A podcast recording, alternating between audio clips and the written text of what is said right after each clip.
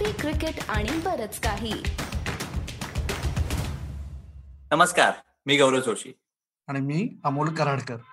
आणि तुमचं सगळ्यांचं कॉफी क्रिकेट आणि बरंच काही म्हणजे सीसीबीके वर स्वागत. तर मंडळी गुरुचा कानमंत्र हा आयुष्याच्या प्रत्येक वाटचालीत प्रत्येक वळणावर महत्त्वाचा असतो. तर आजपासून सीसीबीके एक नवीन मालिका घेऊन येत आहे तुमच्यासमोर गुरुचा कानमंत्र. आज आपल्याला जॉईन करतायत पहिल्यांदा या मालिकेमध्ये प्रख्यात कोच विशेषतः पर्सनल आणि बॅटिंग कोच गेल्या काही वर्षात प्रवीण आमरे सर आमरे सर स्वागत आहे तुमचं सीसीबीकेवर नमस्कार अमोल नमस्कार गौरव. आपल्या सर्वांना क्रिकेट फॅन्सना प्रवीण आमरे सरांची ओळख करून द्यायची विशेष आवश्यकता नाही. अर्थात एक काळ असा होता की आचरेकर सरांची जी त्रिमूर्ती होती भारतीय संघात एकाच वेळेस त्यातले सिनियर मोस्ट क्रिकेटर होते ते. आणि त्यांच्या खेळाचा खेळाची कारकीर्द जर जास्त लांबली नसेल आंतरराष्ट्रीय क्रिकेटमध्ये त्याहून जास्त खूप वर्ष ते फर्स्ट क्लास क्रिकेट खेळले. आणि आता जवळजवळ तेवढीच वर्ष ते कोच या रोलमध्ये नवीन रोलमध्ये प्रशिक्षकाच्या रोलमध्ये नावारूपाला आलेले आहेत. त्यांनी विविध टीम्स फर्स्ट क्लास क्रिकेट असो आय पी एल असो इंडिया अंडर नाईन्टीन असो इंडिया ए असो तिथपासून ते आता गेल्या काही वर्षात पर्सनल कोच म्हणून त्यांचा एक नवीन त्यांनी स्पेशलिझम आपलं सुरू केलंय या सगळ्या गोष्टींबद्दल आपण डिटेलमध्ये त्यांच्याशी गप्पा मारणार आहोत.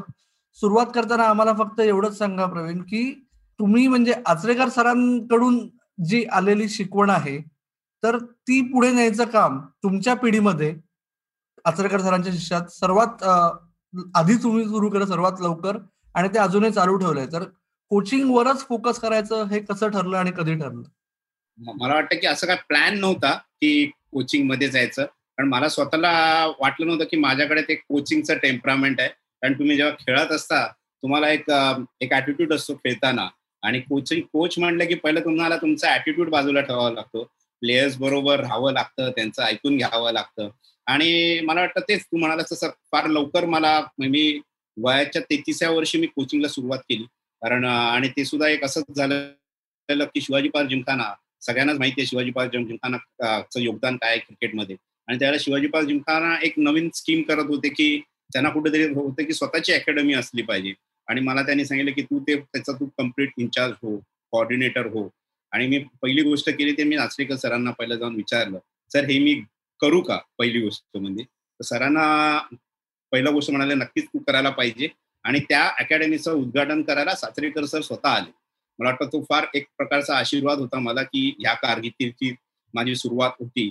आणि खूप मजा आली आम्हाला कारण ते पहिलं दोन हजार सातचं वर्ष होतं मला आठवतंय. की आम्ही शिवाजीबा जिमखानाची अकॅडमी चालू केली. आणि त्या बॅचमध्ये आमचा एक असा होता की माझा उद्देश असा होता की मुंबईतल्या खरोखरच्या टॅलेंटला कोचिंग करण्यात यावं. आणि आम्ही त्यावेळेला जवळजवळ चारशे मुलांची निवड मधनं आम्ही पंधरा मुलं निवडली. आणि आनंद होतो असा की त्या बॅच मधले शार्दूल ठाकूर असो श्रेयस अय्यर असो सिद्धेश लाड हरमित तुषार आकर्षित गोमेल ही सहा मुलं पुढे जाऊन मुंबईला रणजी खेळली. मला वाटतं हा एक खूप एक आनंद होता की जिमखान्याचं नेहमीच कौतुक होतं की अनेक खेळाडू त्यांनी भारताला दिले. पण आमचा एक असा उद्देश होता की आपण स्वतः क्रिकेटर जिमखानाने बनवावे. आणि आम्ही जे जे म्हणतोय बनवावे आम्ही त्यांची निवड केली होती त्यांचं वय होतं बारा वर्षाचं. आणि बारा ते सोळा आम्ही त्यांना फ्री कोचिंग केलं. एकही रुपयाची फी नाही घेतली. सगळा खर्च शिवाजी पार्क जिमखान्याने केला. आणि माझ्याबरोबर ती टीमही चांगली होती. पद्माकर शिवलकर होते माझ्याबरोबर संदेश कवळे होते. आणि मला वाटतं त्यांचंही योगदान फार मोठं आहे. कारण ती पाच सहा वर्ष एक कोचिंग काय त्याचं मला एक तिकडे मला वाटतं माझी तिकडे एक पाठशाळा निघाली की कशी कोच म्हणून कमिटमेंट करायची आणि लहान मुलांना कोचिंग करणं फार चॅलेंजिंग असतं. आणि ते मला वाटतं तो माझा एक कोर्स होता असेल चार वर्षाचा. तो मी शिवाजीबा जिमखान्यात पूर्ण केला. तुम्ही आता म्हणाला तेवढ्या मोठ्या प्लेयर्सची पर्सनल कोचिंग करता. अजिंक्य राणे म्हणा श्रेयस अय्यर म्हणा शार्दूल ठाकूरचं नाव घेतलं. यात वेगळ्या सगळ्या प्लेयर्स तुमच्याकडे येतात. तेव्हा सर्वात एक महत्वाची गोष्ट कुठली असते की त्या कोचला मनात ठेवावी लागते? पहिली गोष्ट म्हणजे मी पर्सनल कोचिंग कसे पडेल त्याचा मला वाटतं आपण पहिल्या आधी हे करूया. कारण का मी मुंबई संघाचा सहा वर्ष कोच होतो. आणि मुंबईचा प्रशिक्षक आता ते समोर आता मुलाखत घेत आहेत पण असे पत्रकार समोर असतात की जे मुंबई हरल्यानंतर पहिलं प्रशिक्षकाला धारेवर धरतात. तर त्यांची उत्तरं द्यायची असते आणि नक्कीच म्हणजे एक मुंबई संघ जसा आपण म्हणतो की आज बेचाळीस वेळा जिंकलेला संघ आहे आणि दुसरा संघ आठ वेळा तर प्रशिक्षकावरही तेवढाच दबाव असतो प्लेअरवर असतो. तर मला वाटतं ती मानसिकता काय आहे ती मला मुंबईच्या ड्रेसिंग रूममध्ये कळली की आधी आम्ही खेळत होतो नाईन्टीन एटी सिक्सला आम्ही खेळलो. त्यावेळेला मुंबई नव्हतं. बॉम्बे रणजी संघाचं माझ्याकडे कॅप आजही आहे ती बॉम्बे रणजी आहे. आणि आता जर मी प्रशिक्षक होतो तो मुंबई रणजीचा होतो. तो फरक जाणवतो त्यावेळेला मुंबई आणि बॉम्बेच्या वृत्तीमध्ये. मला वाटतं की बॉम्बेची कॅप मला आजही वाटते की फार कठीण होती. आणि मला ते एक शिकायला मिळालं की मुंबईमध्ये कसं चॅलेंजिंग असतं की तुम्ही नुसतं चांगलं प्रशिक्षक असून चालत नाही. तुम्हाला रिझल्ट देता आला पाहिजे. ते एक शिकलो आणि सहा वर्ष हा मोठा कालावधी होता की एक संघाबरोबर. मी मुंबई सोडून दुसऱ्या कुठल्याही संघाला कोचिंग केलं नाही. पहिली गोष्ट म्हणजे तिकडे शिकलो की एक थोडंसं मोनोटनस पण वाटलं. तीन वेळा रणजी ट्रॉफी जिंकलो होतो आम्ही. त्याच्यात अपयशही बघितलं. कधी क्वालिफाय नाही झालो. त्यावेळेला समोर बसलेले पत्रकाराने आम्हाला भरलंही होतो त्यावेळी. पण शिकायला मिळालं खूप. आणि एक वाटलं की ह्या कोचिंग फील्डमध्ये आपण पाहिलं आज आपण तेरा वर्ष आज आय पी एल झाली आहे आणि ओव्हरऑल मी स्वतःचा एक अभ्यास केला की कुठेतरी एक भारतीय कोचनी सुद्धा आपली एक कुठेतरी एक स्थान मिळवणं हे गरजेचं होतं. कारण आजही झालं की आज बघा फ्रँचायझीमध्ये जर कोण हेड कोच असतील किंवा असतील तर पहिलं विदेशी प्रशिक्षकांना संधी मिळते. आपण त्यांच्या अगेन्स्ट नाही आहेत मला वाटतं की आपण इंडियन कोचेसनी पण आपला दर्जा सुधारला पाहिजे.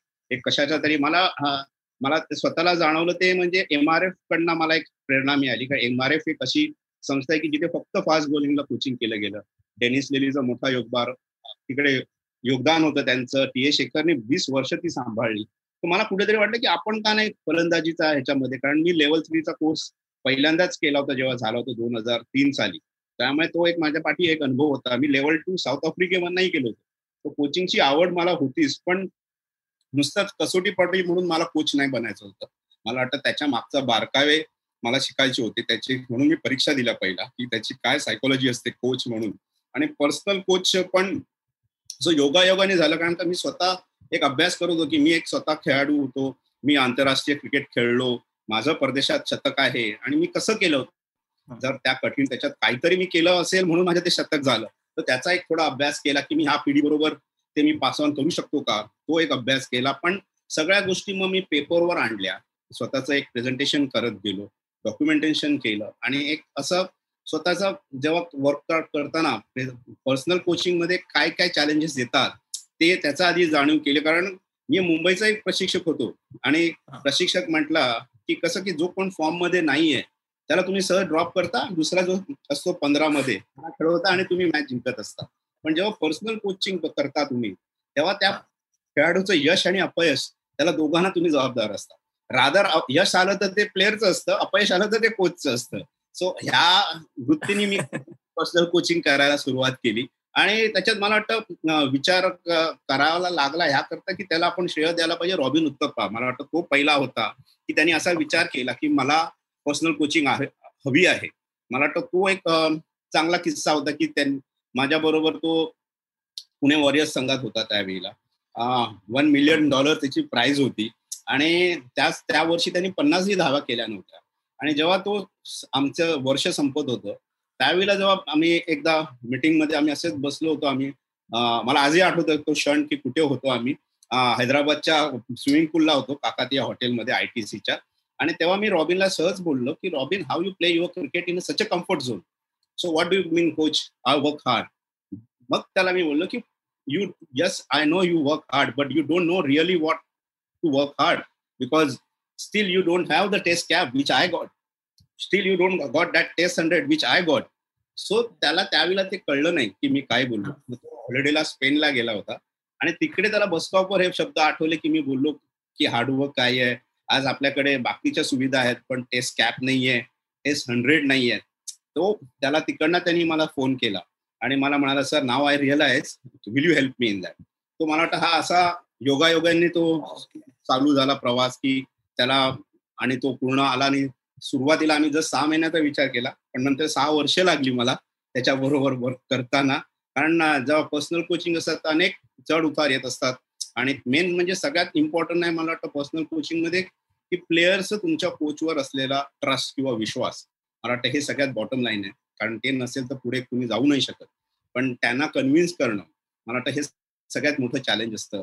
मग चांगल्या गोष्टी असो किंवा तुम्हाला त्यांच्यातला बदल नुसता बदल खेळातला नसतो तुमच्या सवयीतला असतो. एक माणूस म्हणून तुम्हाला डेव्हलप करावं लागतं एक परफॉर्म परफॉर्मर होण्यासाठी. हे मला वाटतं रॉबिन बरोबर मला खूप चांगला अनुभव आला त्याच्याबरोबर. आणि मेन म्हणजे सगळ्यात मला सोपं झालं एवढ्या करता की त्याचा माझ्यावर विश्वास होता. मला वाटतं तो एक महत्त्वाचा भाग होता. त्यांनी कंप्लीट आपण म्हणतो सरेंडर हा शब्द आपण त्याचा योग्य असू शकतो.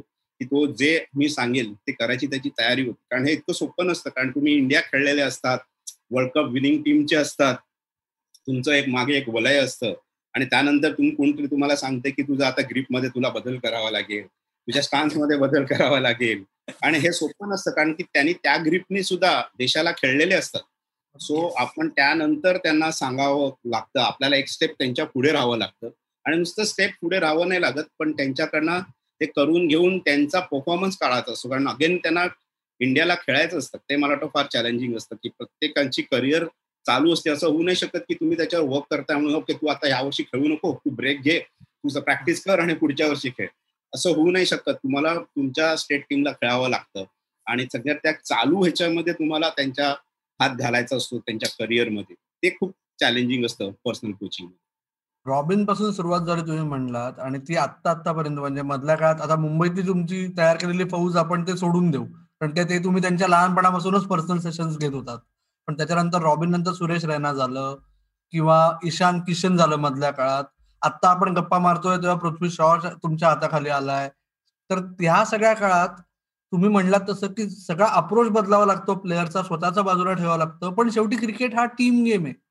तर एका जेव्हा तुमचा एखादा स्वतःचा पर्सनल कोचिंगवाला खेळाडू दुसऱ्या संघात खेळतोय अशा वेळेस ती म्हणजे भारतीय क्रिकेटमध्ये ओव्हरऑल माइंडसेटचा जो चेंजची गरज होती जसं सुरुवातीच्या काळात मला आठवत आहे की रॉबिन बरोबर तुम्ही पहिला सीझन तरी जवळजवळ प्रत्येक मॅचला जायचा आणि मग तेव्हा चर्चा खुसफुस कर्नाटकाच्या प्लेयर्समध्ये पण अशीच असायची की अरे हे काय चाललंय? आमच्या टीममध्ये आणि दुसऱ्या कोच बरोबर जाऊन बसतोय. तर ह्या सगळ्या प्रवासाची म्हणजे हे सगळं माइंडसेट चेंज त्याचा त्या प्रवास कसा झाला मग तो? नक्कीच. मला वाटतं तू म्हणालास तसा प्रवाह विरुद्ध होता तो कंप्लीट प्रवास. कारण त्याच्याकरता वेगळी एनर्जी होती. मलाही माहिती होतं की अनेक ज्येष्ठ खेळाडूंनी त्याच्याबद्दल यु नो ऑब्जेक्शन घेतलं होतं की तुम्ही का हे करतायत? हे बरोबर नाही टीम हा सांघिक गेम आहे. पण त्यांना मला वाटतं कळायला थोडा वेळ लागला की जरी क्रिकेट सांघिक गेम असला तर जो बॅट्समन विकेटवर असतो तेव्हा तो संघाज्ञा निर्णय घेत असतो तो स्वतः घेत असतो. आणि जेव्हा तुम्ही पर्सनल कोचिंग करत असता तुम्ही त्या व्यक्तीला तिकडे मदत करत असतात निर्णय नीट घ्यायची. मला वाटतं ते कळायला वेळ कारण का त्या दोन वर्षात रॉबिनचं योगदान आणि कर्नाटक रणजी ट्रॉफी जिंकली होती. त्याचं श्रेय त्या कोचला मिळालं होतं. आम्हाला मी नाही मिळू शकत पर्सनल कोच असल्यामुळे. पण महत्त्वाचा भाग हा होता की तो माइंडसेट कळायला लोकांना वेळ लागला की बाबा तो जो परफॉर्म करणार आहे तो त्या संघाला कामाला येणार आहे. आम्ही ज्या पर्सनली जरी काम करत असलो कारण क्रिकेटमध्ये हे नक्कीच असतं की तुम्ही गोलंदाज असतात. जेव्हा बॉल टाकता तेव्हा तुम्हीच स्वतः निर्णय घेत असतात. तुम्ही जेव्हा बॅटिंग करत असता तेव्हा तुम्हीच स्वतः निर्णय घ्यायचा असतो. तिकडे टीम गेम असला तरी तुमचा नॉन स्ट्रायकर तुम्हाला मदत नाही करू शकत. तुम्हाला स्वतःला जो आणि पर्सनल कोचिंग हाच मला वाटतं डेप्थ असते की त्या प्लेअरचा ओव्हरऑल त्याच्या स्किलचा त्याच्या टेम्परामेंटचा आणि मेन म्हणजे त्याचा फिटनेसचा सुद्धा कसा विकास होईल हे त्याचा आपण आपण म्हणतो त्याचा ऑप्टिमम त्याच्याकडनं काढून घेणं हा प्रकार असतो जेव्हा तुम्ही कारण अगेन तुम्ही एक जसं मी म्हणालो की मी स्वतः होतो संघाचा कोच तुम्ही आन्सरेबल नाही होऊ शकत टीमचा कोच असताना. पण जेव्हा पर्सनल कोच असतात त्यावेळेला तुम्ही आन्सरेबल होऊ शकता. अरे रॉबिनने यावर्षी रन नाही केले. मग त्याचा जबाबदार तुम्ही होऊ शकतात. मग त्याकरता तुम्ही एक्स्ट्रा स्वतःला पुश करत असतात की कसा त्याचा परफॉर्मन्स होईल how he will be scoring runs हा जो मेन कॉन्सेप्ट आहे की तुम्ही जेव्हा पर्सनल कोच कशासाठी केला जातो की तुमचा परफॉर्मन्स इम्प्रूव्ह व्हायला.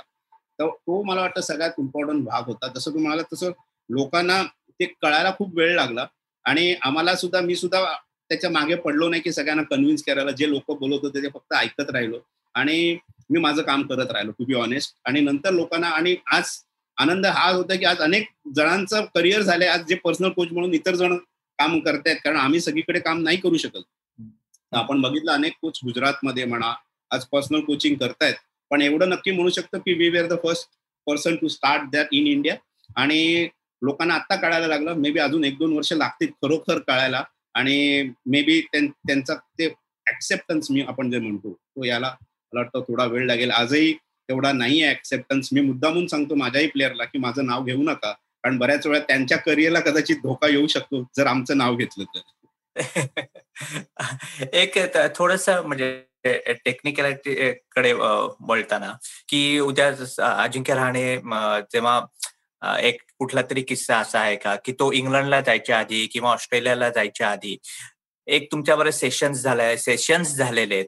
आणि तुम्ही एक कुठला तरी सल्ला दिलाय डिसिजन दिलाय.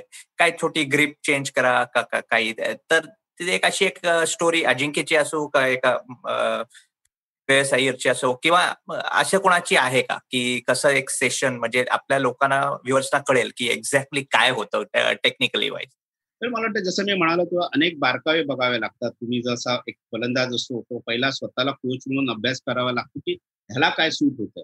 आपण जसं म्हणतो की पुस्तकी ज्ञान नाही चालत क्रिकेट हा प्रॅक्टिकल गेम आहे.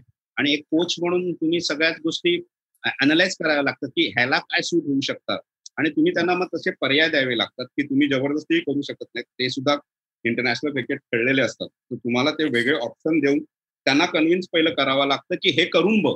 मग हे तुला जमतंय का? कारण आपल्याला कळायला पाहिजे असतं की हे ह्याला सूट होऊ शकतं. ह्याच्या खेळामध्ये त्यांनी ह्याच्या धावा जास्त होतील किंवा ह्या पर्टिक्युलर बॉलला हा नीट खेळू शकतो. कारण बॅटिंग म्हटलं की प्रत्येक वेळेला चॅलेंजेस असतात. तुमच्या छोट्या छोट्या गोष्टींमुळे तुमची एक एक इनिंग वाया जाऊ शकते किंवा तुम्ही आउट झालात की तुमचा तो ती इनिंग गेली. तर आपला आमचा उद्दिष्ट होत असतं की तू कसा या इनिंगमध्ये तुम्ही जास्तीत जास्त धावा काढू शकता. अनेक किस्से आहेत पण मला वाटतं की मी बारकावे सांगू शकतो की आमच्या प्रत्येक जर टूरला जायचं असेल कारण अजिंक्यच्या बाबतीत बोलायचं की त्याच्या जसं आपण म्हणालो की त्याची सुरुवात चांगली नव्हती अगेन्स्ट ऑस्ट्रेलिया. आणि त्यानंतर सगळे दौरे दौरे होते खऱ्या अर्थाने. ऑस्ट्रेलिया होती न्यूझीलंड होती इंग्लंड होती. आणि त्यानंतर होम सिरीज मिळणार होती. त्यामुळे चॅलेंजेस हेच होतं की आपण प्रत्येक दौरा महत्त्वाचा आहे. आणि ह्या दौऱ्यात का होईल? त्याचाच अभ्यास करूया. त्याच्या पुढच्या दौऱ्याचा विचार नाही करायचा आहे. आपल्याला ह्याच दौऱ्याचा फक्त विचार करायचा आहे. कोण आपल्या अगेन्स्ट बॉलर असतील? कशी खेळपट्टी असतील? काय स्ट्रॅटेजी असू शकेल त्यांच्या कर्णधाराची? आणि आपल्याला कसं त्यात विनर व्हायचंय? पहिलं म्हणजे अजिंक्यच्या बाबतीत उतरताना कसं आपलं स्थान संघात राहील हाच विचार होता. आणि जर तुमच्या संघात स्थान हवं असेल तर तुम्हाला धावा करायला पाहिजे. आणि त्याच त्यांनी केल्या. आणि आज योगायोग असा आहे की त्याच्या परदेशातल्या धावा त्याची सरासरी ही इंडिया मधल्यापेक्षा चांगली आणि ही मला वाटतं सगळ्यात चांगली पावती आहे की तुम्ही चांगलं खेळू शकता. कारण समोर पत्रकार बसलेच आहेत की तुम्ही परदेशात परफॉर्म करता तेव्हा ते काउंट करतात. होम सिरीजच्या तेवढं त्यांना महत्त्व नसतं. तरी माझ्या मते की इंटरनॅशनल धावा ह्या इंटरनॅशनल धावा असतात.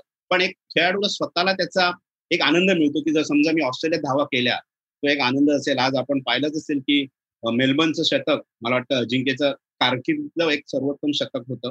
कारण ज्या परिस्थितीत ते झालं मला वाटतं त्याच्या अनेक गोष्टी आहेत. नुसतं टेक्निक नसेल टेम्परामेंट टॅक्टिस आम्ही तीन टी वर वर्क करतो. टेक्निक महत्वाचं आहेच पण त्याबरोबर टॅक्टिक्सही महत्त्वाच्या असतात. आणि टेम्परामेंट मला वाटतं ह्या तीन गोष्टी महत्त्वाच्या लागतात की मग कुठे आम्हाला अनालाइज करायचं लागतं की टेक्निकमध्ये काय प्रॉब्लेम आहे का? फार फार कारण का तुम्ही सगळेच म्हणता की इंटरनॅशनल क्रिकेट खेळलेले सगळेच उन्नीस वीस असतात. मग टॅक्टिक्समध्ये कधी काय प्रॉब्लेम होतोय का? शॉर्ट सिलेक्शनमध्ये चुका होत आहेत का ती एक पर्टिक्युलर तीस रन करून आउट होतोय का? चाळीस रन तिकडे लक्ष द्यावं लागतं. आणि मग टेम्परामेंट किंवा कुठल्या टेम्परामेंटमध्ये का जर फोकस जातोय? की तुमचा कॉन्सन्ट्रेशन त्या पर्टिक्युलरला का लूज होतोय? मग अनेक कारणं असू शकतात. ते मग फिजिकल असू शकेल इमोशनल असू शकतं किंवा हँडलिंग द प्रेशर असतं. कारण तुम्ही जेवढं इंटरनॅशनल खेळत असतात तेवढं प्रेशर वाढतच असतं. दरवर्षी वाढत असतं. तुमच्या अपेक्षा वाढत असतात प्रत्येकाकडनं. आणि ते हँडल करणं त्याकरता कसं तुमचं थिंकिंग सिंपल ठेवणं नो क्लिअरिटी ऑफ थॉट्स जे म्हणतो बॅट्समनचं ते फार महत्वाचं असतं की तुम्ही क्लिअर माइंडनी असलं पाहिजे. तुमचे मागे काय झालं किंवा पुढे काय होईल त्याचा विचार न करणं. आपल्याला बोलणं सोपं आहे पण जेव्हा फलंदाज जातो ते तेवढं सोपं नसतं. पण मला वाटतं ते सुद्धा जर प्रॅक्टिस केली की मग कधी कधी येतं. अजिंक्यच्या बाबतीतच मला पुन्हा एकदा तुम्ही म्हणलात तिथेच जायचंय की सुरुवात चांगली झाली नाही पण त्याचा बॅकग्राऊंड म्हणजे बॅकग्राऊंड खूप लांब होती बरोबर? तुम्ही त्याला बरोबर वेळच्या वेळी मुंबईच्या संघात स्थान दिलं जी तेव्हा अवघड गोष्ट होती. आता काय कोणालाही जातं असं म्हणतात. पण अजिंक्यच्या बाबतीत पाच वर्ष त्यांनी रखडलं डोमेस्टिक क्रिकेटमध्ये मग दोन वर्ष तो फक्त संघाबरोबर फिरत होता. आणि मग त्याचा टेस्ट डेब्यू हा अत्यंत फर्गेटेबल म्हणूया आपण असं झाला. तर त्याच्यानंतर जो काळ होता जसं तुम्ही आता म्हणलात की टॅक्टिक्स आणि टेम्परामेंट या दोन विषयांबद्दल एखादं उदाहरण देऊन सांगाल का मला? की कसं काय काम केलं तेव्हा तुम्ही? की पुढची संधी येण्यासाठी काय करावं लागेल? आणि आल्यानंतर ती त्याचा पूर्ण फायदा घ्यायचा ते कसं खात्री करून घ्यायची? अमोल ते तू म्हणाला तसं जसं त्याचा बॅकग्राऊंड मला माहिती होता कारण का त्याचा डेब्यू मला माहिती होता पाकिस्तानात झाला. तेव्हा कसं त्यांनी शतक केलं होतं. तसं तू म्हणालास त्यांनी पाच वर्ष हजार धावा केल्या होत्या. मला आठवतं एकदा त्याचा फोन आला होता आणि मला म्हणत होता मी पाच वर्ष हजार रन केले आणि मला अजूनही संघात स्थान मिळत नाही. कारण खेळाडू जेव्हा खेळत असतो त्याचं स्वप्न तेच असतं की मला देशासाठी खेळायचंय. आणि आज पाच वर्ष मी झालो आणि अजूनही मी अजून दार ठोठावतोय तर मग त्याला तेच म्हणाल आपल्याला दार ठोठावून नाही चालणार दार तोडावं लागेल. आणि जो तू म्हण त्याला म्हटलं की जसे तुला ती टेस्ट कॅप हवी आहे ती एवढी महत्वाची आहे की माईक हसेनी दहा वर्ष हजार धावा केल्या. त्यानंतर त्याला ऑस्ट्रेलियन ग्रीन मिळाली आणि त्याला एवढंच सांगितलं होतं की मी ही टेस्ट कॅप मिळवलेली आहे. आणि मला माहितीये की ती तो जरा क्षण येतो. कॅप तुम्हाला मिळण्याचा आणि देशाला खेळण्याचा. म्हटलं तुला हे वर्थ वेटिंग आहे. जर पाच काय अजून दोन वर्ष जर आपल्याला वेट करावा लागला म्हणजे तिकडे त्याचं मानसिकता आपण त्याची तयार केली होती की हे आपला गोल आहे. ठीक आहे आपल्याला आजही मिळत नाहीये संघात आहेत. जवळजवळ चौदा मॅचेस तो बारावा होता. त्याला खेळायला नाही मिळालं.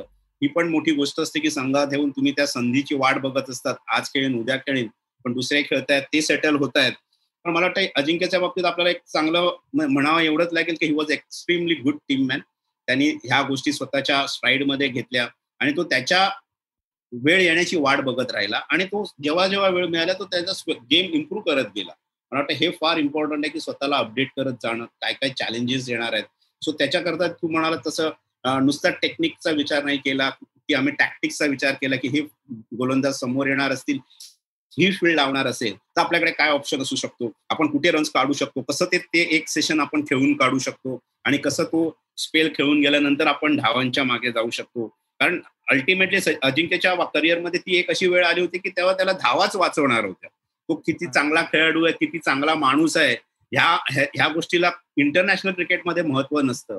तुम्ही परफॉर्मर आहात की नाही हे तुमच्यासारखे पत्रकारच मग त्याचं उत्तर देत असतात. कारण तो इम्पॉर्टन्स तेच असते की परफॉर्म करणं. आणि मला वाटतं हे हे हे महत्वाचं होतं की तिथे टेम्परामेंट दाखवलं जायला पाहिजे की ठीक आहे आपल्याला शंभर खेळायला जर आपल्याला दीडशे ते दोनशे बॉल लागत असतील तो आपण ते दीडशे ते दोनशे बॉल स्वतःला द्यायला पाहिजे.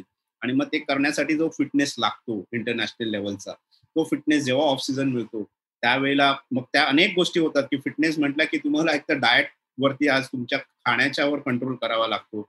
आज आपण सगळ्या ह्या गोष्टी आजचं क्रिकेट खूप बदललंय की तुमचं डाएट आणि मला वाटतं त्यालाच श्रेय आपल्याला विराटला पण द्यावं लागेल. कारण का त्यांनी जो फिटनेस आज इंडियन टीममध्ये आणलाय स्वतः त्याचं एक रोल मॉडेल आहे की किती इम्पॉर्टन्स आहे फिटनेस इंटरनॅशनल क्रिकेट खेळायला. तुम्ही आता एक दोन गोष्टी म्हणाला की आता क्रिकेट बदललं आहे.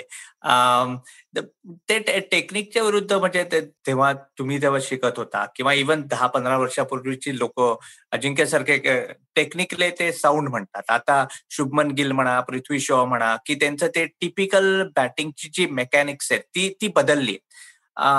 सो ह्या चेंज कसा झालाय बॅटिंगमध्ये? हे टी ट्वेंटीचा इफेक्ट आहे का?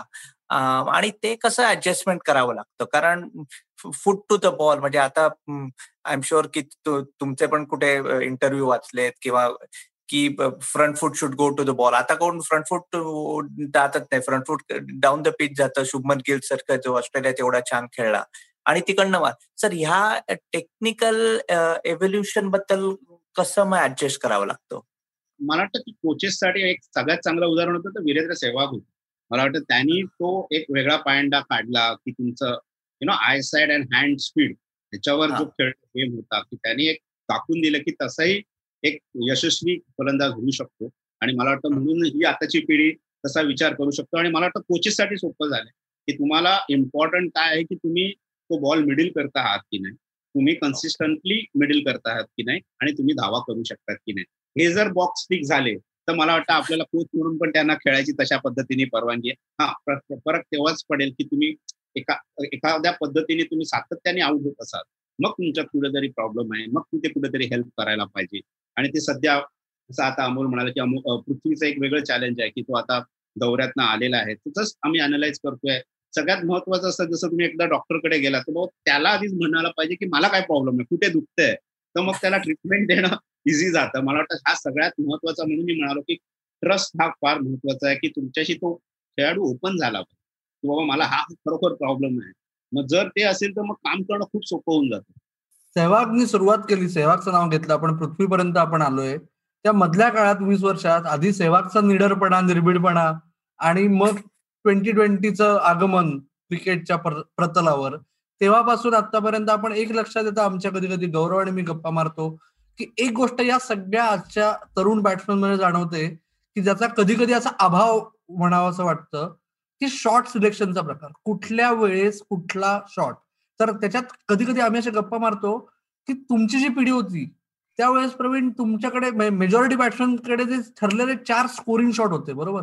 इतर वेळेस बॉल अडवायचा काही जे तुमच्या काळातले तुमच्यासारखे जे जास्त उजवे बॅट्समॅन होते त्यांच्याकडे पाच किंवा सहा असतील. आज या मुलांकडे लहानपणापासून बारा ते पंधरा स्कोरिंग शॉट्स असतात. ते मॅनेज करणं याच्यावर काम कसं करतो ऍज अ कोच तुम्ही?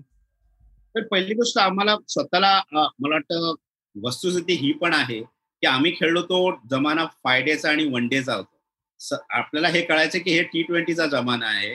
त्याकरता त्यांना एवढे शॉट्स त्यांच्या मध्ये असणं महत्त्वाचे आहे तरच ते रन करू शकतात. तीन आणि चार शॉटवर ते सर्वाईव्ह नाही करू शकणार जर त्यांना सक्सेसफुल व्हायचंय. आपल्याला हेही कळलं की ह्या ह्या गेममध्ये फेअरलेस असायला पाहिजे. तुम्हाला तो ऍटिट्यूड दाखवता आला पाहिजे. तर तुम्ही सक्सेसफुल व्हाल. आपण किती मुलं बघितली की जे त्यांच्या या फेअरलेसपणामुळे सक्सेसफुल झाले. मग जेव्हा फेअरलेस म्हणताना मग ती कधी कधी तुम्ही ती लाईन क्रॉस करतात. आणि मग तुमच्यासारखे समीक्षक असतात ते म्हणतात की त्यांचं शॉर्ट सिलेक्शन चुकलेलं आहे. पण ती एक थीन लाईन जाते. मला वाटतं ते काही वेळा तुम्हाला अनुभवाने कळत जातं की आपण कदाचित उगाच घाई केली. हे एवढे ऑप्शन्स वापरायची गरज नाही आहे किंवा ह्या विकेटवरती हे शॉट्स नाही आहेत मला वाटतं हे जेव्हा बॅट्समॅनला कळतं तो जो शहाणपणा आहे मला वाटतं तो समजायला मला वाटतं ते अनुभवातनच येत जातं.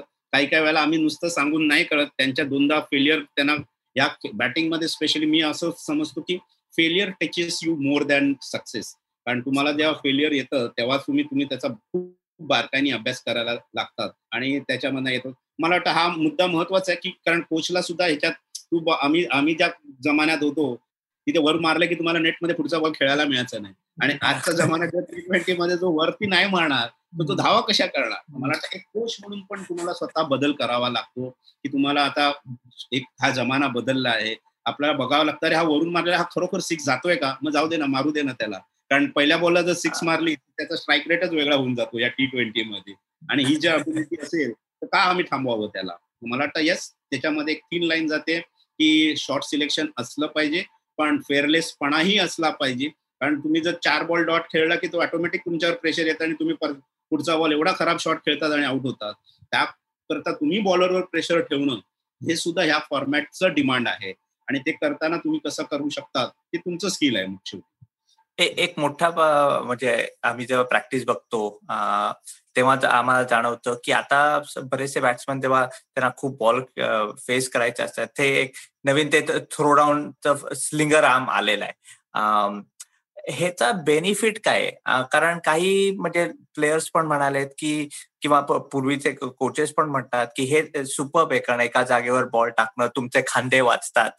पण त्याचा एक डिसएडव्हान्टेज पण आहे का? की कारण तुम्ही जास्त म्हणजे एक बॉलरला फेस करत नाही आता एक मेकॅनिकल आर्मलाच फेस करताय. तर त्याचा म्हणजे ह्याचा फायदा कसा झालाय आणि एक कुठला डिसएडव्हान्टेज आहे का? मला वाटतं हे अगेन पर्सन टू पर्सन आहे काही बॅट्समॅनला सायडाम फार चांगलं वाटतं कारण का त्याच्यात रिॲक्शन टाइम फार कमी मिळतो. तुम्हाला बॉलिंग आर्म असतो तेव्हा तुमचं लोडिंग होतं मग तुमचा रिलीज येतो. ह्या इकडे तुमचा येतो. तो एक असतो कारण का मॅच मध्ये तुम्हाला मग तो एक्स्ट्रा वेळ मिळू शकतो. हा एक एक कॉन्सेप्ट येतो. आणि दुसरा डिसएडव्हान्टेज काही जणांना नाही कळत एवढा लवकर येतो. सो बेसिकली एक मेन पर्पज काय आहे? तर तुम्हाला बॉट्समॅनला कॉन्फिडन्स द्यायचा प्रॅक्टिस सेशनमध्ये. मग हे जे बॉल आहे तुम्ही म्हणाल सगळ्यात महत्वाचं आहे की ते आमच्या सगळ्या कोचेसचा खांदा हे वाचवता हे सगळ्यात महत्वाचं आहे. दुसरी गोष्ट आहे की कंटिन्युअसली एका स्पॉटवर आपण जसा थ्रो एक नाही होऊ शकत तुम्हाला एवढे बॉल टाकताना तुम्ही फिजिकली थ्रो एवढ्या स्पीडनी नाही टाकू शकत. जर तुम्हाला एकशे चाळीसचं खेळायचं आहे तर तुम्ही प्रॅक्टिस देताना जर एकशे वीसनी टाकाल तर ते पर्पजफुल होऊ नाही शकत. दुसरी गोष्ट असं झालं की आज ह्या ह्या फील्डमध्ये थ्रो डाऊन करणाऱ्यांची करिअर व्हायला लागले. ते मला वाटतं सगळ्यात महत्वाचं आहे की अनेकांना जॉब मिळायला लागलेत. हा चांगला थ्रो डाऊन करतो टीम इंडिया बरोबर रघु आहे. हा अनेक वर्ष ट्रॅव्हल करतोय. अनेक फ्रँचायझी आज जॉब देत आहेत की तू हा थ्रो डाऊन करू शकतो. ही एक चांगली गोष्ट झाली की तुम्हाला जॉब मिळायला लागलेत. क्रिकेटमध्ये हे एक प्रोफेशन येऊ लागलंय. ती एक चांगली आणि आमचं म्हणाला जशी तर आमचे शोल्डर खरोखर वाचतात त्यामुळे आमचा लोड कमी होतो. पण टेक्निकली मला वाटतं हे ही एक एक टूल आहे. मी आपण हे सगळंच नाही आहे एक एक प्रकारचं टूल आहे तुमचं प्रिपरेशनमध्ये. तर आणि again it person to person काही बॅट्समॅनला नाही आवडत. त्यांना बॉलरनीच खेळलेलं आवडतं. किंवा आम्ही कोचेसनी थ्रो केलेलेच त्यांना वाटतं. सो इट अगेन त्याला जे सूट होतं ते आम्हाला करावं लागतं. काही बॅट्समॅनला वाटतं की आम्हाला स्ट्राईकर पाहिजे. काहींना नको असतं. आपल्याला आम्ही त्यांचे बेसिकली फॅसिलिटर आहोत. त्यांना जे पाहिजे त्या फॅसिलिटी आम्ही क्रिएट करतो. पण मग तुम्ही मुंबई सारखी फर्स्ट क्लास टीम केली टीम केली आहे. दोन वेगवेगळ्या कालखंडांमध्ये दोन एक छोटी स्टिंट होती एक खूप मोठी झाली. त्याच्यानंतर आयपीएल टीम केली किंवा इंडिया ए टीम केली. तर या वेगवेगळ्या टीम्समध्ये कोचिंग करताना ऍज अ टीम कोच फरक कसा होतो? स्टाईल मध्ये अप्रोच मध्ये? मला वाटतं की मी म्हणालो तसं मुंबईकडनं मला खूप खेळायला शिकायलाही मिळालं. एक प्रशिक्षक म्हणून की प्रेशर कसं हँडल करायचं? आणि मुंबईकडनं जे चॅलेंजेस होतं की एक प्रशिक्षक म्हणून सुद्धा की जसं तू म्हणाला की अरे ह्या ह्या संघात किती जण आहेत की जे पाच वर्ष खेळू शकतात? ते प्लेयर्स आहेत का? ह्यातले काही खेळाडू इंडिया खेळू शकतात का? मग तुम्हाला त्या पद्धतीने ते कोच म्हणून त्यांच्याकडनं काम करून घेणं त्यांच्यावर जबाबदाऱ्या टाकणं की अरे तू इंडिया मटेरियल आहेस तू तू करू शकतोस हा एक विश्वास देणं. त्यानंतर जेव्हा त्याची निवड इंडिया एला होते की बाबा तू आता इंटरनॅशनल दरवाजाच्या जवळ आलायस तुम्हाला आता तू रणजी ट्रॉफी एवढा केला म्हणून तू इकडे आलास हा तुझा प्रवास आहे. या प्रवासात हा महत्त्वाचा टप्पा आहे की तू इकडे फेल गेलास तर तुला परत डोमेस्टिक क्रिकेट खेळावं लागेल आणि मग तुला जावं लागेल. सो कसा तू तुझा तो जो जी संधी मिळाली आहे टू इंडिया हा आणि ह्या ह्या ह्याच्यात आपण अजिंक्य पण होता ह्याच फेजमध्ये की रणजी ट्रॉफी मधनं गेला इंडिया एला खेळला तिकडे धावा करत राहाव्या लागल्या. आणि मग इंटरनॅशनल क्रिकेट येतं. मग मध्ये तू म्हणाला जसं आयपीएल तो एक वेगळंच विश्व आहे ते. फ्रँचायझीचं विश्व आहे. मालकांचं विश्व आहे. तिकडे मालकांची सुद्धा महत्वाचं आहे. फॉरेन कोचेसना सांभाळायचं आहे तुम्हाला. आणि तुमचं स्थान करायचं आहे. प्लस तुम्ही बघायला गेलात अकरा नाही तर तुम्ही इंडियाच्या सात जणात खेळत असतात. कारण सातच जण खेळत असतात. तर तुमचा परफॉर्मन्स एवढा एक चांगला असला पाहिजे की तुम्ही त्या सात जणात बसले पाहिजे. त्या सात जणांमध्ये पण तीन बॉलर असतात चारच बॅट्समन असतात. तो हा प्लॅनिंग तुम्हाला स्वतःला करावा लागतो. You are to as good to compete with the international cricketer when you are playing a domestic मला वाटतं हा एक मला वाटतं आयपीएल एक फार महत्त्वाचा भाग मला वाटतं झाला इंटरनॅशनल क्रिकेटमध्ये प्लेयर्सना जे सेल्फ बिलीव्ह म्हणतो आपण एक स्वतःचा विश्वास आत्मविश्वास त्यांचा वाढलाय आयपीएल खेळून. आणि ड्रेसिंग रूम मोठ्या दिग्गज खेळाडूंबरोबर शेअर करून की ते कसे खेळतात. मी स्वतःचा अनुभव घे की आपल्याबद्दल तो मी आपण आदर म्हणू किंवा कॉम्प्लेक्स म्हणू. पण आताच्या मुलांना आपण बघतो तर ते तेवढा हे नाहीये. कुठेतरी खटकतही पण आता जर ओव्हरऑल बघायला गेलास तर त्यांचा आत्मविश्वास कुठेतरी जाणवतो सुद्धा. आणि ऍज लॉंग ते परफॉर्म करत असतील तर वाय नॉट मला वाटतं हे सुद्धा ऍज अ कोच तुम्हाला ओपन राहावं लागतं हल्ली. ते तुमच्या आयपीएलच्या एक्सपिरियन्समध्ये असा कुठेतरी जाणवलंय तुम्ही की कुठला तरी हा यंग प्लेअर आणि तुम्ही त्याच्याकडे बघता आणि तुम्हाला त्याचा तो सेल्फ बिलीफ असा जाणवते की अरे मी तेव्हा एकोणीस वीस वर्षाचा होतो तेव्हा नव्हता आणि ह्या मुलाचा केवढा एक अशी थोडी इन्सिडेंट आहे का तुम्हाला असं फील कसं होतं कोचनी मला वाटतं पृथ्वी एक उदाहरण देता. येईल दोन हजार अठरा साली जेव्हा आला होता तेव्हा तो नेटमध्ये खेळताना चाचपडत होता अक्षरशः. इंटरनॅशनल क्रिकेटमध्ये पहिल्यांदा आला टी ट्वेंटी खेळला नाही अंडर नाईन्टीनचा कॅप्टन बनून आला आणि डायरेक्ट दिल्लीच्या संघामध्ये आला. रिकी पॉन्टिंग हेड कोच त्याला बघतोय आणि ते प्रोफेशनल बॉलर्सना खेळत होता की ज्याच्याकडे बेस्ट स्लोअर वन आहेत त्यांच्याकडे बेस्ट यॉकर्स आहेत जे तो आधी कधीच खेळला नव्हता. सो मला वाटतं की ते महत्वाचं होतं की तुम्ही कसं त्या प्लेयरच्याकडे तो स्पार्क आहे आणि तेव्हा तो एक छोटासा धक्का देणं त्यांना की येणं नाही तू ही वेळ आहे ही सांभाळ इकडे हे फक्त पंचवीस धावा करशील तरी ते तुझ्या करिअरसाठी महत्वाचं असेल. कारण त्याला पृथ्वीला पहिल्या पाच संघ पाच मॅचेस बाहेर संघाबाहेर बसावं लागलेलं. कारण वाटलं नव्हतं की अरे हा एवढूसा मुलगा हा टी ट्वेंटी इंटरनॅशनल बॉलरला कसा खेळेल? पण मला एक प्रशिक्षक म्हणून कारण पृथ्वीचं मी जसं हा म्हणाला की अजिंक्यचं बॅकग्राऊंड मला माहिती होतं तसंच पृथ्वीचं बॅकग्राऊंड माहिती होतं की त्याने डेब्यू मध्ये म्हणा की स्कूल क्रिकेटमध्ये अक्षरशः खोऱ्याने धावा केल्या होत्या. त्याला रन्स कशा करायच्या माहिती होत्या. आणि आवडलं काय त्याची ती इनिंग होती के के आर अगेन्स्ट एवढी चॅलेंजिंग विकेट होती कोटलाची तिथे त्यांनी नाईन्टी नाईन केल्या आयपीएलला आणि जगातल्या बेस्ट बॅट्स बॉलर्सना तो खेळला त्या इनिंगमध्ये तर मला तेव्हा कुठेतरी जाणवलं की अरे हे काय वेगळं टॅलेंट असू शकतं आणि कसा हा जो आपण म्हणालो की सेल्फ बिलीव्ह की मी जाऊन करू शकतो. आणि जरी बाकीच्यांना विश्वास नसेल नव्हता की हा करू शकेल मला वाटतं त्याला कुठेतरी स्वतःवर विश्वास होता. म्हणूनच त्यांनी त्या नाईन्टी नाईनची एक इनिंग तेव्हा कुठेतरी जाणवलं की अरे ह्या फॉर्मॅटमध्ये पण एवढ्या धावा करून मॅच जिंकून देणं मला वाटतं हा एक एक वेगळं मला वाटतं ते स्किल लागतं. ते स्किल होतं त्याच्यात.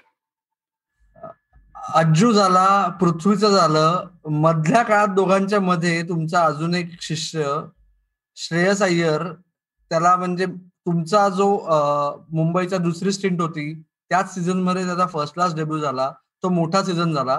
त्याच वेळेस श्रेयसच्या नशिबाने तुम्ही दिल्ली डेअर डेव्हिल्स बरोबर होतात. आणि तुम्ही कन्व्हिन्स केलं त्यांना की तो ओपन करू शकतो आयपीएलमध्ये. ज्याच्यामुळे त्याच्या करिअरला एक वेगळी कलाटणी मिळाली. तर ते तो नक्की करू शकतो हे तुम्हाला कुठला म्हणजे त्याच्या लहानपणी जाणवलं असेल पुढच्या काळात जाणवलं असेल कधी तुम्ही स्वतः कधी कन्व्हिन्स झालात की हो तो ओपन करू शकतो एकशे चाळीस एकशे पंचेचाळीसच्या स्पीडला आणि हे तुम्हाला दिल्ली डेडेव्हिल्स मधल्या बाकीच्या कोचिंग स्टाफला कन्व्हिन्स करायला किती वेळ लागला? चांगलं ऑब्झर्वेशन आहे तुझं. पहिली गोष्ट म्हणजे यस कारण का मी ज्याची निवड केली होती तू जसं म्हणालास की ते एक खडतर वर्ष होतं मुंबई क्रिकेटसाठी आणि श्रेयससाठी सुद्धा पहिल्या तीन सामन्यात तो अपयशी होता. एक महत्त्वाचा त्याचा तीन नंतर सगळ्या लोकांना वाटत होतं की त्याला श्रेयसला ड्रॉप केलं जाईल. पण तिथेच कुठेतरी एक कोचचा सपोर्ट जो म्हणतो कारण त्याच्यात ती गुणवत्ता मला वाटली होती कारण अनेक हे एक मी अनुभवाने शिकलो होतो. रोहित म्हणा अजिंक्य म्हणा हे सुद्धा असेच मोठे झाले की सुरुवातीला मी बघितलं मुंबईच्या संघात जेव्हा येतो तो खेळाडू चांगला असला तरी त्याला एवढं दडपण असतं. इतकं शक्य नसते की प्रत्येकाला प्रत्येक वेळेला की डेब्यू मध्ये शंभर होतील असं नसतं. एक कोच म्हणून तुम्हाला वेळ द्यावा लागतो प्लेअरचा तोच वेळ मी श्रेयसला दिला कारण त्याच्यात गुणवत्ता होती. कुठे जाणवलं म्हणून मी सांगू शकतो की त्याच वर्षी आम्ही कलकत्त्याला गेलो होतो. आम्ही पहिला सामना जिंकायचा होता. आम्ही परत तीन सामने हरलो होतो. आणि त्यावेळेला मला कुठेतरी जाणवलं होतं की मी प्रशिक्षक म्हणून मला आउट ऑफ बॉक्स थिंकिंग करायचोच. त्यावेळेला मी गेलो तेव्हा आदित्य तरे तीन नंबर बॅटिंग करत होता. त्यावेळेला मी पहिल्यांदा सिद्धेश लाडला विचारलं कारण का तो कन्सिस्टंटली खेळत होता. आधी पण श्रेयसच्या श्रेयसचं पहिलंच वर्ष होतं. तर त्याला विचारलं तू तीन जाशील का रे? तर तू म्हणाला नाही मी आहे तिथे बरं आहे. कारण मला तरेला तीन पाठवायचं नव्हतं कारण का त्याच्या धावा होत नव्हत्या त्यामुळे त्या संघावर दडपण होतं. असं नव्हतं की मला त्याला ड्रॉप करायचं होतं मला त्याला सहा नंबरला आणायचं होतं आणि मला त्या ठिकाणी दुसऱ्याला आणायचं. मी श्रेयसला त्यावेळेला विचारलं एका शब्दात तो म्हणाला सर आप बोलते मी जातो तो तो एक जो मला वाटतं ते त्याच्याकडे ती हे होते की ते चॅलेंज घेणं किंवा तिथे दुसरा विचारच नाही त्यांनी केला. मे जायगा हा हे जेव्हा इन्स्टंटली उत्तर आलं तेव्हा मला जाणवलं की काहीतरी आहे ह्या मुलाच्यात आणि त्यांनी जाऊन त्या मॅचला शंभर केल्या. अगेन्स्ट कलकत्ता. तर तिकडे मला जाणवलं की ह्या मुलामध्ये ती चॅलेंज घेण्याची कॅपॅसिटी आहे. मी म्हणालो ना की हा ह्या ज्या प्लेअरना मी बॅक केलं त्यांचा बऱ्याच वर्षाचा मागचा त्यांची हिस्ट्री मला माहिती होती. आणि म्हणून जेव्हा मी गेलो तेव्हा मी बघत होतो तिकडे ह्या संघात हा अकरात बसत नव्हता खरं सांगायचं तिकडे ओपनर म्हणूनच जागा होती. तर माझा उद्देश तोच होता की हा ह्या फॉर्ममध्ये आहे. तर ह्याला सामना मिळाला पाहिजे. ह्या फॉर्ममध्ये असताना. हा जर बाहेर बसला तर तो जो खेळतायत ते सिनियर आहेत त्यांना ड्रॉप करू नाही शकणार. आणि मला दिसते की इकडे ही जागा आहे. तर मग तेव्हा मी जाऊन गॅरी होता कोच ते त्यांचा एक नेहमी असं असतं विदेशी कोचचा अरे you take that decision so you are answerable so मी म्हटलं ठीक आहे मी जबाबदारी घेतो मग त्याकरता. मालकांना पण सांगितलं मला वाटतं हा करू शकतोय कारण हा आठशे धावा करून आलाय रणजीमध्ये. आणि असं चॅलेंज हे एवढा करता पण होतं कारण मालक म्हणा किंवा परदेशी कोच म्हणा की त्यांच्याकडे हे टी ट्वेंटी आधी खेळलेच नव्हते. ते त्यांच्याकडे काही स्टॅट नव्हते की हा कसा खेळतो. ही प्युअर आपली जजमेंट असते त्याप्रमाणे आपण त्याला बॅक केलं. पण मला श्रेयसला बॅक करायला एकच आवडलं म्हणजे तो त्याचा जसं आपण मगाशी डिस्कस केलं तो त्याचा कॉन्फिडंट तो कॉन्फिडंट प्लेअर होता. त्याला जेव्हा चॅलेंज दिलं गेलं तर तो मागे नाही हटला. तर मला वाटतं तेच कारण होतं की त्याला गेला आणि त्यांनी त्या वर्षी चारशे धावा करून इमर्जिंग प्लेअर अवॉर्ड घेतलं. दुसरं त्याचा त्याचा किस्सा असा होता की जसा दिल्लीचं अपयशामध्ये जेव्हा माझं अनालिसिस होतं की आम्हाला चांगला कर्णधार मिळत नव्हता त्यावेळेला पण श्रेयसने कुठेच कॅप्टनशिप केली नव्हती. आणि त्या परिस्थितीमध्ये एक अनुभवी बॅट्समन होता की ज्यांनी धावा केल्यात ह्या संघासाठी. आणि त्याकरता मी त्याचं नाव रेकमेंड केलं की ह्याला कर्णधार देऊन बघा. कारण हा हा सातत्याने धावा करतोय. म्हणजे तुमच्या संघात अकरात खेळणार आहे. आणि जेव्हा इंडियन कॅप्टन असतो तेव्हा तुमचं बॅलन्स बेटर येतो आयपीएल ला. आणि दोन वर्षात ही टीम क्वालिफाय झाली. गेल्या वर्षी टीम फायनल खेळली. कुठे म्हणजे कधी कधी ही तुम्हाला जजमेंट घ्यावी लागते आणि ते जजमेंट घ्यायला त्या प्लेयर्सचा कॉन्फिडन्स मला वाटतं हा महत्त्वाचा होता की श्रेयसकडे ते बारकाने आम्ही जेव्हा बघतो तेव्हा ह्या मुलामध्ये तो थोडासा एक वेगळं एक्स फॅक्टर आहे की बाबा हा चॅलेंज घेऊ शकतो. कारण आयपीएलचं कर्णधार पद हे सगळ्यात कठीण गोष्ट आहे आणि ते सुद्धा तो त्यांनी ते हे केलं. मला वाटतं ते त्याचा श्रेय त्याला आहे की त्याच्याकडे ती कॅपॅसिटी आहे. अजूनही त्याला अनेक there is area to work आहे. कारण कुठेही कर्णधार म्हटलं की अनेक गोष्टी तुम्हाला करायच्या असतात संघ समतोल करायचा खेळायचा स्वतः. पण गेल्या वर्षी त्यांनी पाचशे धावा केल्यात आयपीएलमध्ये. तर मला वाटतं एक तो एक आहे की मला वाटतं तो पुश जो लागतो मी जसं आपण म्हणालो की जर तुम्हाला त्या प्लेअरचं बॅकग्राऊंड माहीत असेल तर तुम्हाला ते पुश करायला बेटर लागतं. असं नव्हतं की मुंबईचा आहे म्हणून त्याला बॅक केलं गेलं. त्याच्यात ती गुणवत्ता होती म्हणून त्याला बॅक केलं गेलं. एक शेवटचा प्रश्न तुम्ही एवढ्या तुझ्या तुमच्या सगळ्या या स्टुडंट्सबद्दल बोललेला. एक अशी एक दोन एक किंवा दोन एक अशी एक खूप चांगलं मोमेंट की तुम्ही कुठला तरी एक ऍडवाइस दिला. आणि ते खरंच ती ऍडवाइस घेऊन तो प्लेअर पुढे जाऊन खूप चांगला खेळला किंवा त्याचा फॉर्म जास्त आला. किंवा तुम्ही त्याच्या इतका वेळ काम केलं. ह्याच एक कुठला तरी एक असा किस्सा आहे का? की तुम्हाला त्याच्यात प्रचंड सॅटिस्फॅक्शन मिळालं? मला वाटतं की अनेक वेळा मी आम्ही कोचेस काम करतो पण फार असे कमी खेळाडू असतात की ते त्याचं श्रेय पण देतात कोचला आणि मला ह्याच्याबद्दल खरोखर आनंद वाटतो की माझा पहिला स्टुडंट जो होता तो रॉबिन उत्तप्पा होता. त्यांनी आला होता त्या एका कामाकरता आला होता की त्याला सक्सेसफुल बॅट्समन बनायचं होतं. आयपीएलमध्ये सर्वाधिक धावा केल्या. आतापर्यंत चार ऑरेंज कॅप तेरा वर्षामध्ये आहेत. त्यातल्या तीन कॅप ह्या नॉन विनिंग टीम मधल्या रॉबिन उत्तप्पा हा एकटाच खेळाडू होता की ज्याच्याकडे विनिंग टीममध्ये के के आरची त्याच्याकडे ऑरेंज कॅप आहे होती रादर पण त्यांनी तो जेव्हा त्याला ती ऑरेंज कॅप देण्यात आली की highest run in I P L साधारण सातशे धावा केल्या होत्या आणि संघ जिंकला होता चॅम्पियनशिप ते मला वाटतं सगळ्यात महत्वाचं आहे. आपण आता बघितलं तर विराटकडे होती सचिन तेंडुलकरकडे होती आणि यावर्षी के एल राहुल. मी जे म्हणतोय की तेरा वर्षात चार इंडियन बॅट्समनला मिळालेल्या आहेत आयपीएलची ऑरेंज कॅप ही सर्वाधिक धावा या आयपीएलमध्ये. ती रॉबिनकडे होती दोन हजार चौदा साली आणि त्यांनी ती झाल्या एअर म्हणाला तो म्हणजे त्याचा इंटरव्ह्यू घेताना टीव्हीवर की ही मला प्रवीण अमरेमुळे मिळाली. नुसतंच तिकडे तो थांबला नाही. तो टुर्नामेंट झाल्यावर त्या कॅप बरोबर जो दहा लाखाचा चेक मी होता तो सुद्धा येऊन त्यांनी दिला. मला वाटतं ही सगळ्यात मोठं जसं प्रश्न त्याचा नाही की त्यांनी चेक दिला. मला वाटतं त्याची ती जाणीव होती की मला ही कॅप मिळाली ह्यामध्ये ह्या कोचचं सुद्धा योगदान होतं. आणि जर कोचचं योगदान नसतं तर मला ही जी कन्सिस्टन्सी होती जी माझ्या बॅटिंगमध्ये जी माझ्यात नव्हती ते मला कुठेतरी एक आवडलं. बाकीचे खेळाडू मोजकेच शब्द बोलतात. काही झाल्यानंतर पण. पण रॉबिन एक असा होता की त्यावेळेला त्यांनी आणि जी आज माझ्याकडे जशी माझ्याकडे टेस्ट कॅप आहे माझ्याकडे वर्ल्ड कप आहे कॅप आहे आणि माझ्याकडे जशी माझ्याकडे जसं मी बॉम्बे रणजी कॅप माझ्याकडे ठेवली आहे तशी मी ती रॉबिननी दिलेली ऑरेंज कॅप माझ्याकडे ठेवली आहे. कारण हा एक कुठेतरी मला प्रशिक्षक म्हणून मिळालेली ती एक चांगली पावती आहे की मला प्लेयरने स्वतः की त्याचं यशस्वी झाल्यानंतर मी अनेकदा खेळाडूंना बनवले मला कोणाचं नाव नाही घ्यायचं की नक्कीच ते विसरतात. त्यावेळेला त्यांना प्रशिक्षक आठवत नाही. पण मला वाटतं रॉबिन त्याकरता अपवाद होता. की त्यांनी करणं आणि ती कॅप माझ्याकडे आहे ते एक मला वाटतं मला कोच म्हणून पण प्रेरणा देतं की आपण अजूनही असं चांगलं काम केलं तर तो खेळाडू तुमची दखल घेतो त्याचं तुम्हाला त्याची जाणीव करून देतो की ते मला वाटतं सगळ्यात तुम्ही जसं मला ते एक सॅटिस्फॅक्शन मिळतं. की जेव्हा प्लेअर स्वतःहून तुम्हाला म्हणतो की नाही ही कॅप मला तुमच्यामध्ये मिळाली. आणि तू म्हणाला तसं आम्ही टी ट्वेंटी न खेळता ती ऑरेंज कॅप माझ्याकडे आहे ते त्याचं मला जास्त प्रवीण फारच मजा आली. जाता जाता आम्हाला फक्त एक सांगा की तुम्ही सुरुवातीला म्हणालात की बेसिक कोचिंग करणं लहान मुलांना कोचिंग करणं हे सर्वात मोठं चॅलेंज असतं. आणि आजच्या जगात मॉडर्न क्रिकेटमध्ये जेव्हा क्रिकेट हा एक मोठा बिझनेस झालेला आहे तो व्यापार या दृष्टीने जास्त बघितला जातो दुर्दैवाने आता त्या याच्यात कोचिंगचं दुकान हा एक मोठा धंदा झालेला आहे. तर अशा वेळेस तुम्ही जे सिरियस कोचेस आहेत जे नवीन कोचिंग सुरू करणार आहेत किंवा करत आहेत त्यांना तुम्ही एक सल्ला कुठला द्याल शेवट? मला वाटतं की हा खेळ असा आहे की जसं तुम्हाला ह्या इंडस्ट्रीमध्ये जर सर्वाईव्ह व्हायचं असेल तर पहिलं म्हणजे तुम्हाला पूर्ण ज्ञान असलं पाहिजे त्याचं. कारण अर्धवट ज्ञाननी तुम्ही सक्सेसफुल नाही होऊ शकत. जर लॉंग टर्म विचार करत असाल. आणि आत्ताची जी पिढी अशी आहे की तुम्हाला ते प्रश्न विचारतात. तर तुम्हाला त्या प्रश्नांची उत्तरं देता आली पाहिजे.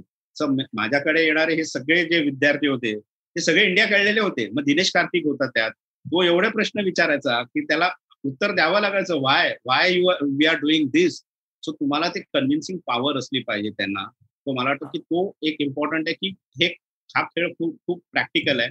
आणि तू जसं म्हणाला जशी ही इंडस्ट्री झाली तरी मला वाटतं कोचिंगला मरण नाही जर तुमच्याकडे खरोखर ज्ञान असेल.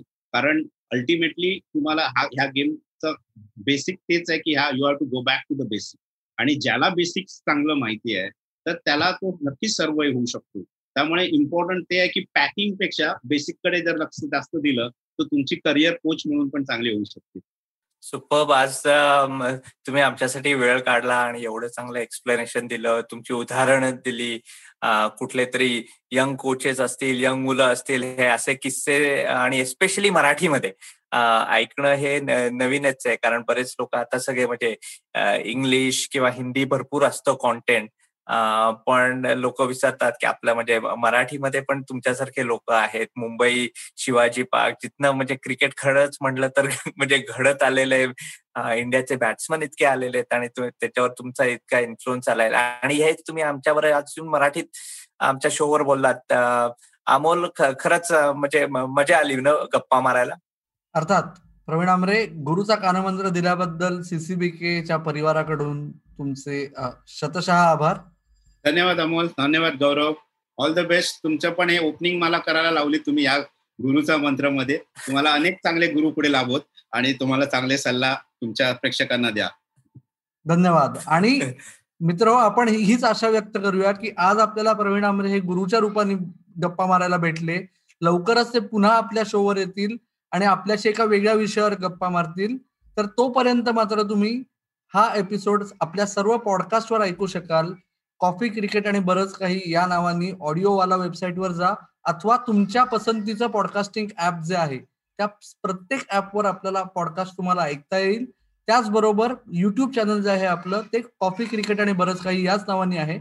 आणि तुम्ही ऐकल्यानंतर किंवा पाहिल्यानंतर तुमचा अभिप्राय मात्र नोंदवायला विसरू नका. आम्हाला कळवा कसं वाटतंय. तुम्ही ट्विटरद्वारे फेसबुकद्वारे अथवा इंस्टाग्रामवर आम्हाला कळवू शकता. तिन्हीचा आमच्या हँडलचा पत्ता आहे सीसीबी के मराठी. तोपर्यंत बघत राहा ऐकत राहा आणि आमची वाट पाहत राहा. धन्यवाद.